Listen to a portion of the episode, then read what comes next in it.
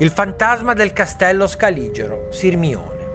A Sirmione, comune del Bresciano, adagiato sulle rive del lago di Garda, fa bella vista lo splendido castello Scaligero. Porta d'accesso per la cittadella, il castello è uno dei rari esempi di fortificazione lacustre.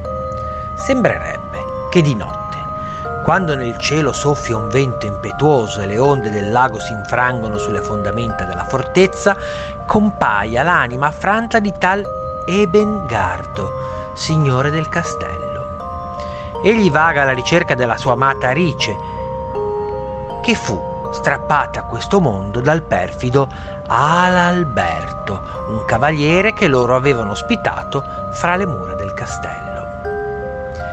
E l'Alberto, folgorato dalla bellezza della giovane Arice, la uccide dopo aver cercato inutilmente di abusare del suo corpo.